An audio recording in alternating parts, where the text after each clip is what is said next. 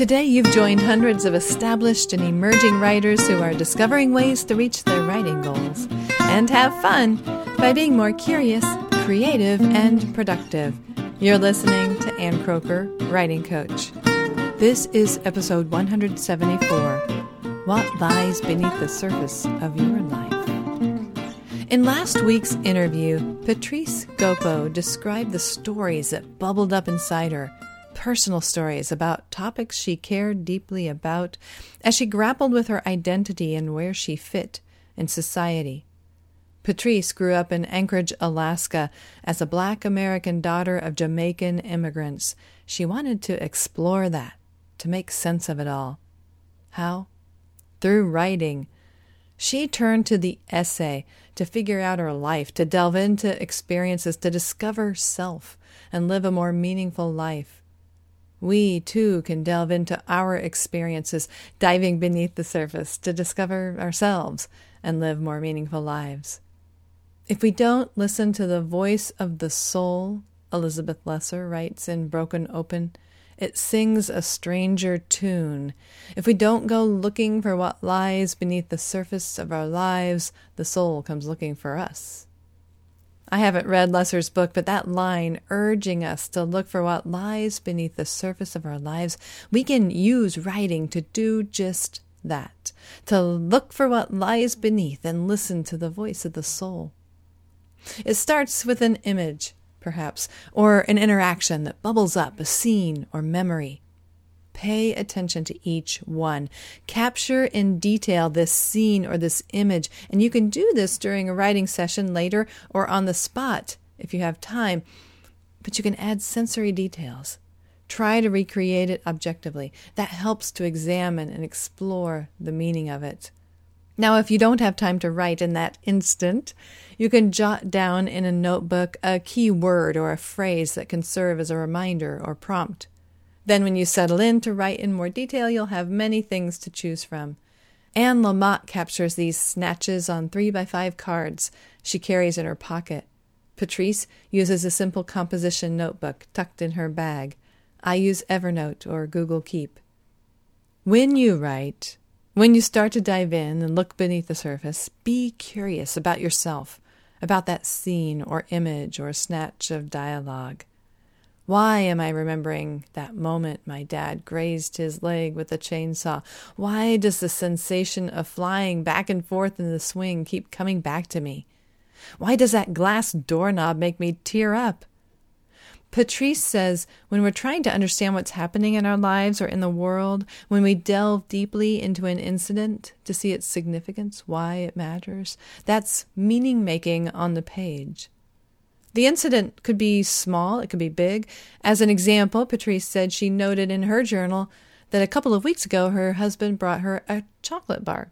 It occurred to her he's been bringing her chocolate bars throughout their entire marriage. Why? Why are these chocolate bar moments over the years coming to mind? Why does he bring them? It seems small, but it's rising to the surface. She's listening to the voice of her soul. She pulled out her composition book and started writing some of the other scenes and memories, all because she was struck with that recurring image of a chocolate bar. She doesn't know the answer yet. The meaning is unclear. For now, she's exploring it. We can do that too. We can write scenes and reflect. Let's let curiosity and a sense of discovery lead us. Stay open as you listen to the voice of the soul. Look for what lies beneath the surface of your life. Now, thanks to our early academic training in the essay form, it's tempting to set out with a thesis and outline our way into understanding theme and meaning. Resist, at least at first. Anne Lamott, in a podcast interview for Books of Your Life with Elizabeth, says not to worry about outlines. There's that old saying that you can't get lost if you don't have a destination, she says. People are always saying, Don't you have an outline? And I say, No, I don't know what I'm doing. How would I be able to do an outline? I'll find out what I'm doing by doing the writing. So start writing without knowing what you're doing or where you're going.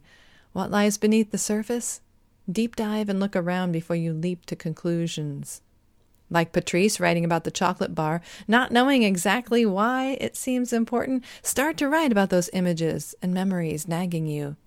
Write about that chainsaw still whirring when your dad let it drop to his side so it slit his pants. Write about how you felt both terrified and free when you'd swing high, legs straight out pointing to the sky. Write how the glass doorknob at an Airbnb transported you back to your grandmother's house. Write without knowing where it's going or what theme is emerging. You'll find out by writing. That doesn't mean it's pretty or easy or quick. Delving into the meaning behind our lives without any kind of plan or purpose for the piece can be nerve wracking. Anne Lamott tells people she'll figure it out as she goes, but those same people will say, Doesn't that just make you so tense? She tells them, Yeah, totally. Look at me. But she also said it's inspiring to tell people this no one knows what they're doing. Join the club. Welcome to the monkey house, where you sit down, you have an idea, you have an image, maybe, you have a memory, you heard some dialogue and it got you thinking, and you just start there. You start where you are. You don't have to know where you're going, but you have to be willing to go wherever the path on the page leads. Through writing, we find meaning, clarity, understanding. Write with that terrifying sense of openness to what's next. Patrice says to write scenes, reflect and stay flexible. That is what to write an essay is, she says. It's a discovery process. You're going to discover something new about yourself, or new about the world, or just new about the situation you're in, whatever it may be. Rather than discerning ahead of time what it'll be about or where it's going, lean in close and listen to discern the truth, the meaning as you write. The writer's portable mentor, which Patrice recommended in her interview, quotes the novelist Walter Mosley Nothing we create is art at first. It is simply a collection of notions that may never be understood. Returning every day thickens the atmosphere. Images appear, connections are made. The essay form, as Patrice has discovered, offers a way to delve deeper, but you don't have to write essays to benefit from this inner exploration. Much of my early work came out in poetry. You might use these insights to craft illustrations for articles. And some of your writing may remain private, hidden away in a writing journal and knowing you have that option may actually free you to do that deeper exploratory work.